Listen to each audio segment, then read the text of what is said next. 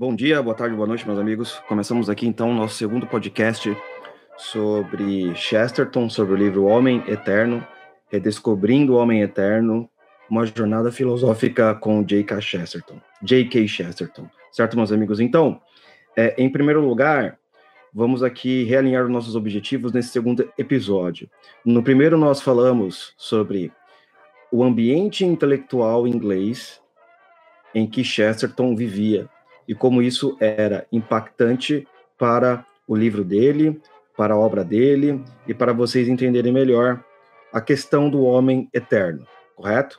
Então nós escorremos antes de falar sobre o livro sobre a questão do darwinismo social, sobre Darwin. Eu inclusive recomendei que vocês comprassem Darwin, uma biografia do historiador Paul Johnson, correto? E agora a gente está nessa parte aqui que eu preciso ainda desenvolver mais alguns elementos antes da gente é, prosseguir aqui na leitura do livro, certo? Então, é, só então recapitulando um pouquinho, nós falamos sobre a questão darwinista, né? Como surge a Darwin, a história dele, como surge a ideia da evolução, e depois como essa ideia da evolução a turma quer sair do âmbito científico e quer aplicar para a sociedade, né? Aí que surgem os darwinistas sociais, Aí você tem toda uma questão ali que nós não falamos de teorias sociais, que nós falamos sobre teorias sociais, depois sobre a questão da eugenia, depois sobre a questão como Chesterton, de certa forma, impede que isso vá para dentro do Império Britânico.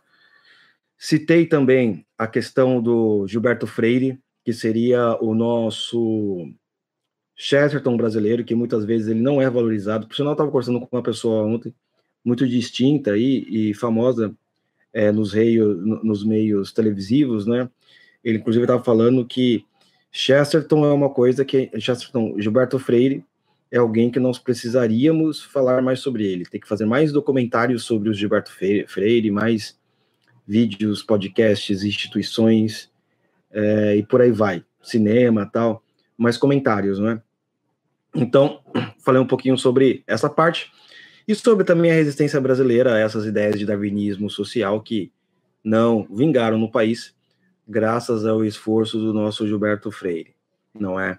Mas então, dito isso, dito posto, eu quero falar algumas coisas aqui importantes ainda antes da gente começar o livro, aí no próximo podcast a gente começa o livro para valer, correto?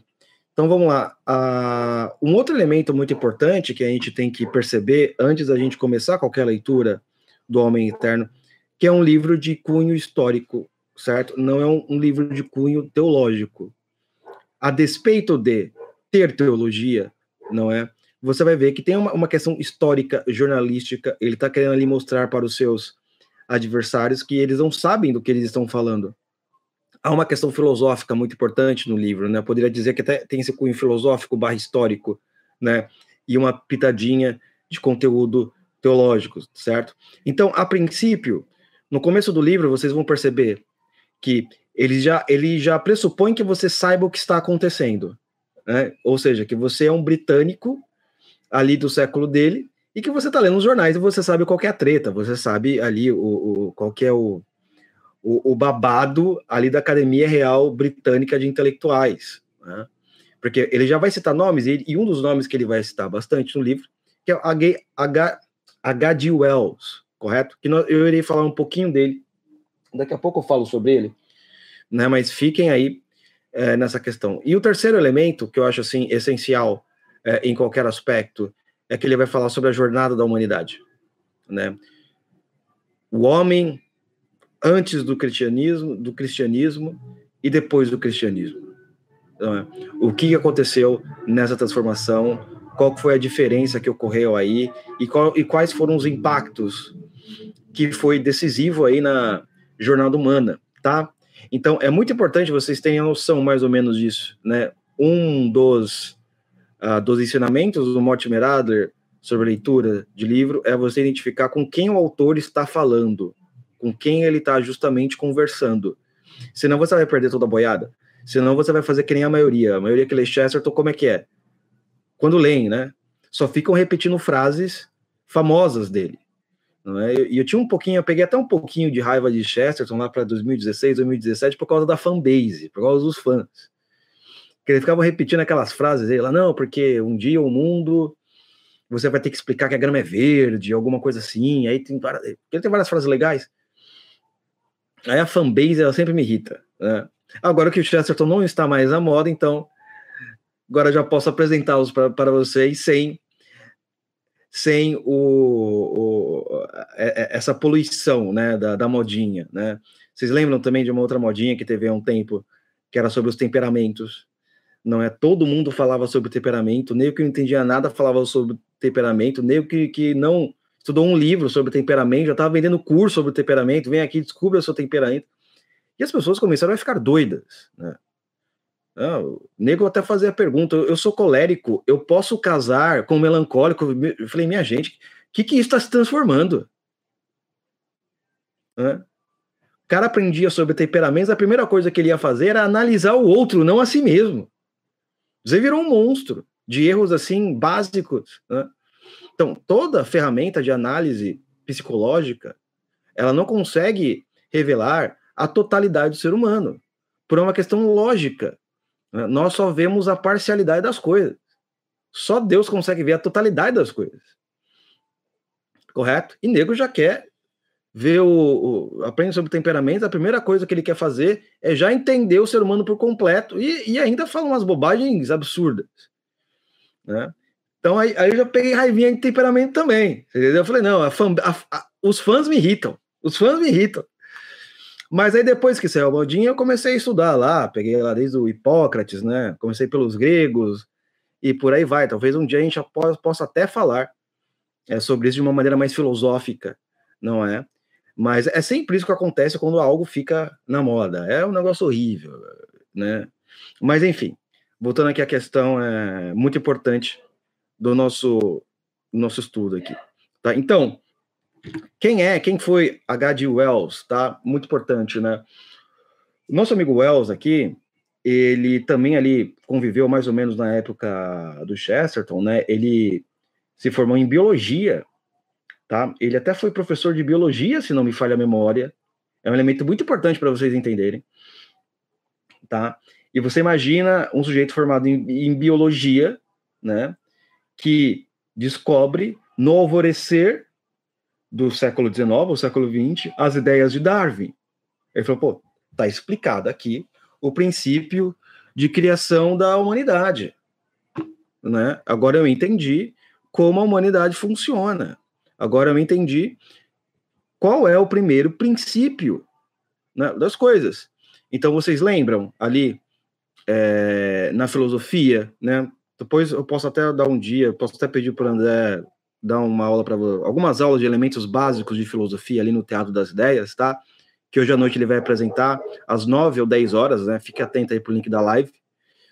Então você percebe que os, os pré-socráticos, eles queriam descobrir a, a arqué, arché, não é o arqué, o arché, aí depende de como você fala, né? Ou seja, qual é o princípio de todas as coisas. Então, o ser humano tem essa questão, né? Qual que é o princípio de todas as coisas? Você Perceba a dificuldade que a turma tem para entender que Deus é eterno. Ou seja, é, ele não foi criado. Não é, não é, tipo, algo que foi criado e vai durar eternamente, tipo uma entidade angélica e por aí vai. Né? Mas aí foi. Né?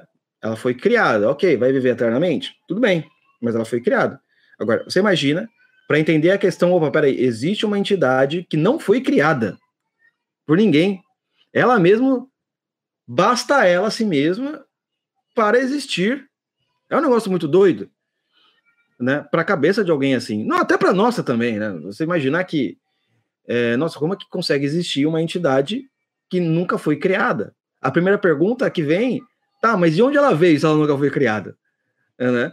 é a nossa própria é, limitação, pelo simples fato de a gente olhar e observar toda a realidade e perceber que parece que as coisas foram é, criadas de alguma maneira para existir. Você vê de algum lugar, aquela casa vê de algum lugar, porque, no geral, nós temos a nossa consciência que para algo ser criado, você precisa o quê? De um rascunho, você precisa de um projeto, né? Você vai construir uma casa, tem que ter um projeto antes. Ou você chama um arquiteto, você vai de cabeça, mas está lá na sua consciência Desculpa. Né? Está lá na sua consciência, de alguma maneira, esse princípio. Então, nosso amigo Wells, ele está lá dando a aula de biologia tal, e nessa ele vai é, entendendo todas as questões de Darwin, e principalmente você tentar, você tentar aplicar o darwinismo à realidade, né? Então, a, a pergunta que vem agora é o seguinte, minha cara Jaqueline, o que, que é a realidade? Né? Uma palavra que todo mundo fala, mas ninguém sabe o que é. Mas ela é exatamente, ela é muito excelente para você falar nos debates né, filosóficos entre os conservadores e os comunistas e esquerdistas, sei lá quem, sei lá qual seja a denominação. Você tem que entender a realidade. Uma palavra muito bonita, mas se você não define, ela é um peido, né? Ela é só um peido vazio, ela né, não, não tem nenhuma expressão real, mas é muito bonita de você falar para você parecer uma pessoa muito inteligente. Tá? Então, nós podemos definir a realidade aí, segundo a H.G. Wells, H.G. Wells, né, que a realidade para ele era entender a história humana a partir de um ponto de vista biológico. Ou melhor, muito mais do que um ponto de vista bi biológico, a partir de um ponto de vista darwinista e evolucionista. Hum? Ou seja, ele quer entender toda a história humana né, a partir desse ponto de vista. E esse é o erro que Chesterton está denunciando e nós denunciamos aqui também para qualquer coisa. Você não pode interpretar, seja qual realidade da vida que você quer entender, a realidade psicológica do homem, a realidade espiritual do homem, a realidade é, daquilo que o homem vê, ou a realidade é, da biologia, da química, seja lá qual for, a partir de um ângulo de vista simplesmente da teologia. Né? Então, uma das minhas admira admirações sobre São Tomás de Aquino era que ele dialogava com todo mundo. Não é? Você vê lá nos escritos dele, tá, ah, com o filósofo, ele falava com o filósofo que não era cristão, entendeu? Sem problema nenhum. Por quê? Porque a gente sabe que a vida não é preto e branco. Entre o preto e o branco você tem o quê? Você tem um degradê ali, você tem um gradiente. Né? Tem vários níveis ali no meio de preto e branco. Não dá para você justamente tentar entender a história a partir tudo de um ponto de vista. Né? Isso é materialmente, logicamente impossível. Só que as pessoas gostam de fazer as coisas logicamente impossíveis, né? Porque se você coloca toda a realidade a partir de um ponto de vista ideológico, fica mais fácil explicar a coisa. Fica muito mais, fica muito mais simples, fica muito mais lógico. Não é? Isso até, até te traz um conforto. Não, eu sei que, por exemplo, o problema de uma mulher ser agredida no casamento é o problema da sociedade patriarcal. Pronto, você já explicou tudo. Muito simples. O problema, na verdade, do racismo é o problema da, do, da, do racismo estrutural. Ela já explicou tudo. Você não precisa investigar mais a coisa, tentar entender ali. Opa, mas espera aí, a gente só está vendo a partir de um ponto de vista sociológico, e se a gente tentar ver também a partir de um ponto de vista biológico, a partir de um ponto é, de vista filosófico também, inclusive teológico, sobre essas questões, né, para entender realmente. Mas não, você explica. Você explica de uma maneira muito fácil. Então você imagina que a questão sobre a origem do homem era algo muito debatido, era algo que todo mundo queria tentar entender, porque ao mesmo tempo que você você olha para a Bíblia e se você tentar fazer uma contagem, sei lá, ah, quantos anos daria de Adão até para cá?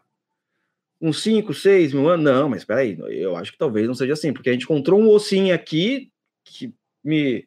Uh, um osso que fala que me parece que a humanidade tem mais de 10 mil anos, né? Não funciona assim, né? Aí vai tendo, né? Os debates, as conversas, e etc, etc, etc. Porque o ponto do Chesterton é, não é que ele é contra, essa é uma questão importante, não é que ele é contra a evolução.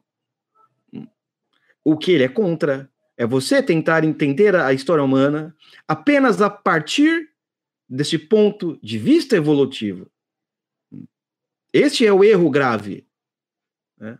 Porque se você tentar entender toda a realidade a partir desse ponto de vista evolutivo, você está caindo no erro de qualquer ideólogo. Você começa a fa fazer que nem Karl Marx. Não, a, a, a, história humana é uma história de guerra de classes. Você entende tudo a partir da guerra de classes, desde Adão, né? o ser humano ali é, brigando contra Deus, né? É, Caim e Abel, de classes diferentes, filhos diferentes, não é? E você vai passando pela história humana e tudo é sempre guerra de classe entre patrão e senhor. Não, peraí, meu amigo, é, eu acho que a vida é muito mais do que isso. É só olhar a realidade, né? Ou seja, a realidade das relações humanas, a sua realidade ao redor, pô, todo amigo que você tem tem guerra de classe ali. Né? Toda mulher que você encontra, você é, sei lá, você quer tratar como um animal, ou todo homem que você encontra na sua vida, ou que as outras pessoas encontram, né, são estúpidos. Só você observar ali as pessoas ao seu redor. E é isso que o nosso amigo Chesterton ele está denunciando. Né? Inclusive o Wells também, ele é escritor né, de ficção científica, muito, muito famoso, por sinal, muito considerado, né, pelos aficionados em ficção científica, né, que ele até escreveu uma história, que aliens vêm para a Terra, e etc, etc, etc, tá? Isso é uma coisa muito interessante, porque a, a ideia de aliens e alienígenas, ela começou muito forte também a, a surgir, a surgir ali uh, por volta depois da Segunda Guerra Mundial. Ah, não é? Né? Essa ideia de ficção científica, essa ideia de, de que na verdade existe uh, seres super poderosos e, e muito mais inteligentes que vivem é, em outro, que, que, é de um outro planeta, que é de uma outra raça, que um dia pode vir aqui dominar a raça humana, e etc, etc e tal. Exatamente, Jaqueline, ou Jacó, acabei aqui falando aqui, me empolguei, não percebi a atenção. É, então, essa é uma questão, assim, é, realmente relevante que vocês têm que entender, né? quando a gente for debruçar sobre alguns pontos da obra, né? quem que é H.G. Wells? Né? Porque ele parte Uh, porque ele quer explicar a história a partir de um ponto de vista evolucionista. Inclusive, ele tem um livro em português. Vocês podem comprar depois, correto? Wells tem um livro em português que ele explica a história da humanidade a partir desse ponto de vista evolucionista. Né? Existe um livro em português, né? Eu sei que em inglês me parece ser a short story. Uh, em português, só colocar Wells, a, a Gay de Wells no Google e história. Comprar Aí vai aparecer o livro, que eu não, que eu não lembro o nome agora. Tá? Mas só para você ver, então, que isso era algo é, é muito assim debatido. Uh, daqui a alguns anos, sei lá, daqui a uns 100 anos, 50 anos, quando as pessoas estudarem a nossa era né, e começarem a estudar, olha, por que de 2013 a 2022 é, existiu, vamos dizer assim, um florescimento, um reflorescimento do conservadorismo brasileiro? primeira coisa que você vai ter que fazer, se você for um estudante daquela época, é justamente saber qual que era a conversa no momento. O que, que, será que aqueles conservadores estavam dialogando? O que, que eles estavam combatendo? Hum? Por que eles falavam tanto, por exemplo, contra o, o a, a escola de Frankfurt? Quem que é a escola de Frankfurt? Quem que é essa tal de escola de Frankfurt, Frankfurt que a turma fala? Porque ela está falando dos comunistas, da teologia da libertação. Quem, quem é essa tal de, de, de Leonardo Boff? Se você quiser entender, ah, qual era, sei lá, a luta dos católicos tradicionalistas, quer dizer, tradicionalista não é um bom, bom termo, mas vamos dizer assim, dos católicos, assim, conservadores, uh, contra a teologia da libertação, e você pega um livro de alguém falando de Leonardo Boff, você tem que saber quem é o Leonardo Boff, ter lido alguma coisa dele. Senão você não vai estar tá entendendo que o que aconteceu em 2013 e 2022, né, os católicos mais conservadores em relação à ala mais da teologia da libertação. Você não vai entender absolutamente nada do que está acontecendo, e a gente está fazendo justamente isso. A gente quer entender o que está acontecendo antes da gente entrar na grande conversa. Senão, basicamente, é impossível. É uma conversa infrutífera, tá? Então, pessoal, eu quero falar um pouquinho aqui do capítulo 1, tá? Eu pretendo falar do capítulo 1 é, de uma maneira mais extensiva no, no próximo é, do nosso próximo episódio, tá? Até porque vai, já, ter, vai, já vai ter mais uma live hoje do André, hoje à noite às 9 horas, tá? Então eu não quero é, justamente fazer com que vocês se cansem muito, né? Ainda mais no domingo, tá?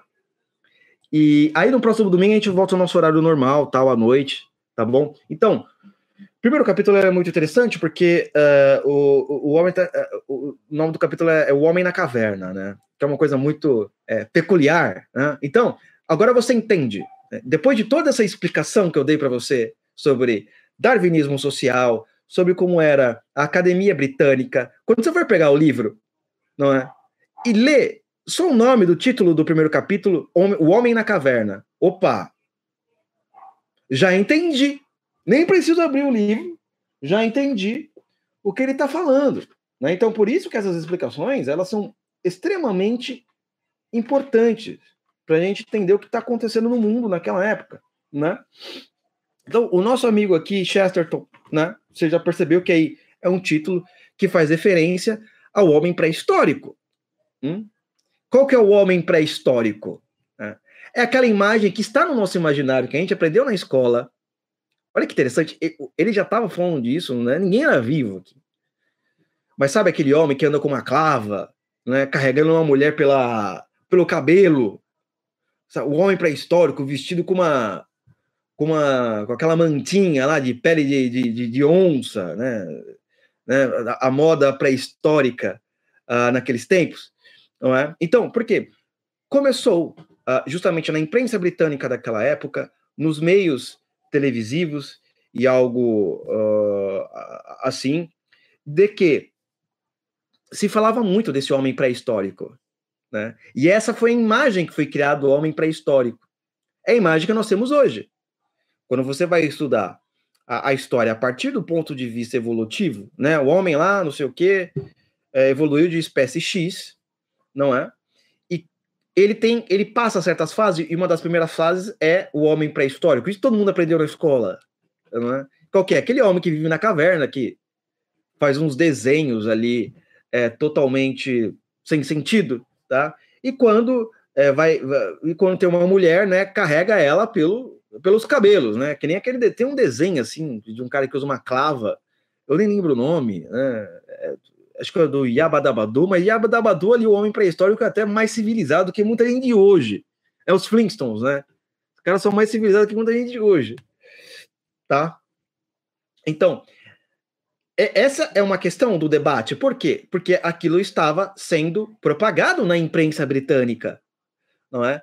E que nem nós propagamos hoje. E o Cheston levanta questões muito interessantes. Ele fala assim: pô, mas peraí, né? Peraí, vamos pensar alguma coisa desse homem que vocês falam, vocês estão falando que é pré-histórico, um homem que viveu, sei lá, milhares de anos, milênios atrás, né?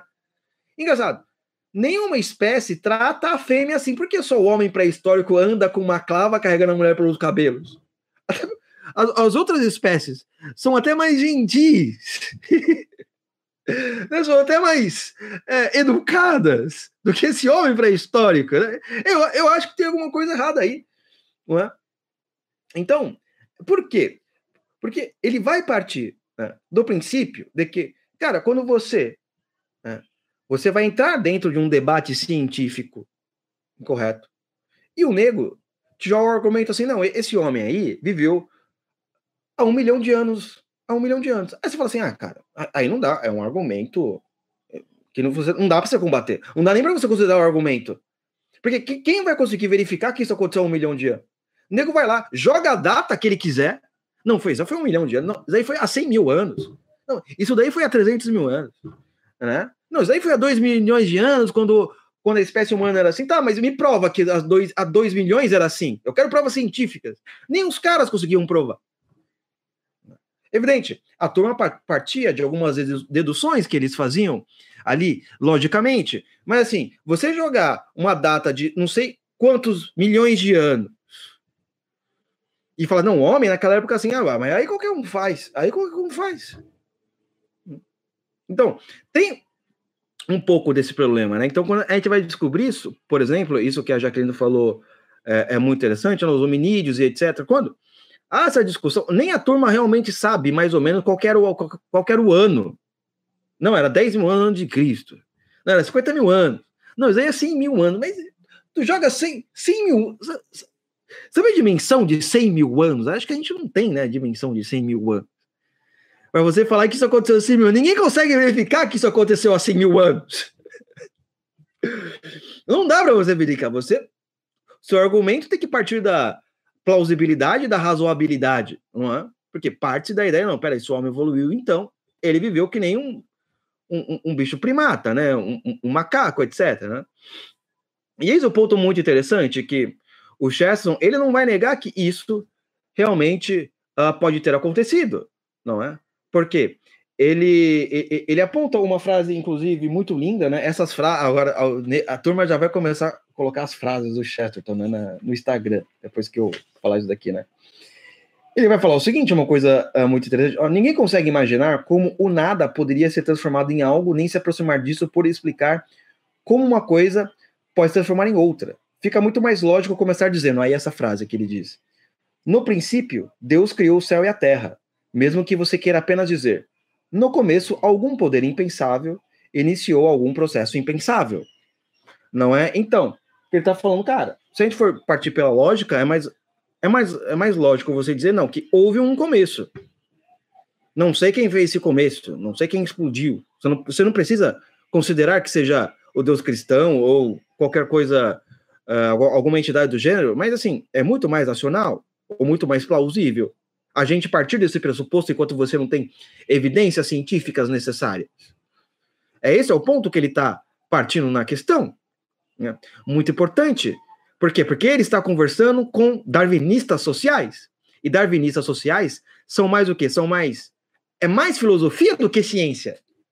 Eles também não têm provas é, científicas o suficiente para ele poder afirmar, não, o homem é, há 4 milhões de anos era assim. Eles também não tinham provas. Hum? Eles partiam também de, é, de uma certa razoabilidade. Então, uma coisa interessante, não sei se vocês conhecem o matemático John Knox, né? Que ele, ele, ele se aventura na filosofia e ele é um grande, ele, ele, ele é um sujeito que tem uma grande cultura filosófica, não é? Um sujeito muito bom, vale a pena vocês uh, acompanharem, né? Ele é um ele é um professor britânico, é, só que ele é matemático, mas também ele é um excelente professor de filosofia, um, um, uma pessoa que tem uma cultura filosófica muito grande. E ele escreveu alguns livros sobre filosofia, certo? E um dos livros dele era justamente rebatendo o Dawkins, né? O Dawkins, aquele lá do. Se não me é o Dawkins que é da cadeira de roda, né? Se eu não me engano, que teve um problema, né? Richard Dawkins, né? Se não me falha a memória, agora eu tô, eu tô perdendo todos os nomes, né? Me corrijam aí se não for o, o, o, o Stephen Dawkins, né? Até, até, não, acho que não é o Dawkins, não, né? Esqueci o nome, não. O Dawkins não é da cadeira de roda, não. É o. É o Steve, como que é o nome dele mesmo? É o Stephen. Né? É Stephen. Nossa. É, Stephen Hawking, ah, Stephen Hawking. É o Hawking, né? Não é o Dawkins. Stephen Hawking, né? O físico teórico. Agora lembra, o nome parecido ali, gente. Quase eu confundi, desculpa aí. Então, uh, o Hawking, uh, ele acabou escrevendo um livro, né, falando que a filosofia morreu, que a ciência, ela substituiu a filosofia. Não é porque a ciência tem provas científicas e etc, etc, etc e tal, né? Aí o John Knox uh, foi lá e rebateu ele, né? Logo no prefácio do livro dele, né? no, no, prefácio do livro do Hawking, né? O Hawking falava que o, a, a filosofia tinha morrido, que a ciência superou a filosofia, Aí o, o, o, lá o John Knox, tá, peraí, tá falando para mim que a ciência superou a filosofia, mas você não está usando um método científico para falar que a ciência superou a filosofia. Você está usando argumentos filosóficos para mostrar como a ciência superou a filosofia, meu filho. Será que você não consegue perceber isso? Né? Então, ele matou o cara ali. Ele matou o cara ali. Ah, você está falando que a filosofia morreu, mas aqui você está tentando usar filosofia para mostrar que a filosofia morreu? Então ela não morreu. Você é maluco? Ele não estava. Uh, ah, os argumentos científicos que ele estava tentando usar no prefácio não eram argumentos de uh, com, com, metodologias científicas, ou seja, que você tinha uh, dados eh, empíricos ali. Não, ele estava tentando usar o quê? Métodos filosóficos para justificar que a ciência é superior à filosofia. E ele não percebeu, o Hawking não percebeu isso. Né? Então, esses caras, eles são muito. Sim. Não é? Apesar que, para mim, eu, eu, pessoalmente acho que. É, é, é, é, eu não conheço tanto a história de vida pessoal do Hawking, a não ser aquele filme ali que eu assisti. Me parece uma pessoa muito esforçada. Não estou atacando ele é, pessoalmente, só estou falando desse problema lógico que foi claríssimo ali. Né? no livro. E isso acontece sistematicamente, né? é isso que nós falamos de cientificismo, que também foi uma ideologia que acabou surgindo por causa do darwinismo, darwinismo social, né? Então, o que, que era o cientificismo? Ele dizia que a ciência ela pode explicar tudo, ou seja, então a ciência ela não precisa mais da história, ela não precisa mais da filosofia, ela não precisa mais da teologia, a ciência se basta. Né? Então, o cientificismo é a ideologia que afirma que a ciência tem a capacidade de explicar toda a realidade. Entendeu? E qual que é o problema que isso entra, que eu, que eu acabei de explicar no começo? Não, peraí. Você não pode reduzir toda a realidade a partir de um ponto de vista ideológico, a partir de uma matéria, de uma ciência, seja lá qual for. Que aí você cai no problema da ideologia. Hum? Vocês estão entendendo? E pior ainda, pior ainda, o cientificismo não consegue provar pela ciência, pelos métodos científicos necessários para explicar toda a realidade, não. O cientificismo ele tem que usar, você consegue se provar a partir de metodologia científica, e qualquer metodologia científica é a metodologia, metodologia empírica, que você tem que colocar lá na maquininha, eh, verificar ali a partir de métodos científicos bem claros. Você não consegue provar. Você precisa, você tem que convencer o público a partir da cultura para entrar na filosofia. É um horror. É uma desgraça. Né? É uma coisa assim. Inclusive, né, ele é o grande propagandista da ciência hoje em dia esqueci o nome, inclusive ele tem um documentário muito interessante é, que ele fez pro History Channel, que faz assim, eu não lembro o nome dele agora. É, é, mas ele é uma coisa interessante também, eu vi uma palestra dele, ele estava junto com Dawkins, né, junto com os outros cientistas ali, né, e um professor de filosofia foi lá e questionou ele.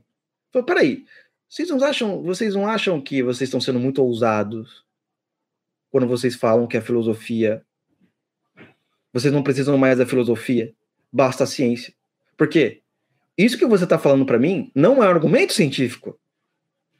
Você está falando para mim é um argumento filosófico. Você quer mostrar que a filosofia ela não presta mais, que a ciência operou a partir da filosofia, a partir de argumentos filosóficos. Aí, não, você matou o cara. O cara quis dar um samba meleque ali, querer sair pela tangente, que você matou. Não tem. Você matou o cara. E você vê, é uma questão básica, é um raciocínio muito simples. Você matou o cara, o cara, é, não sei o quê. Por quê? Porque todos eles querem reduzir a realidade, não é? Todas as camadas da realidade do ser humano a partir desse ponto de, de vista é, biológico.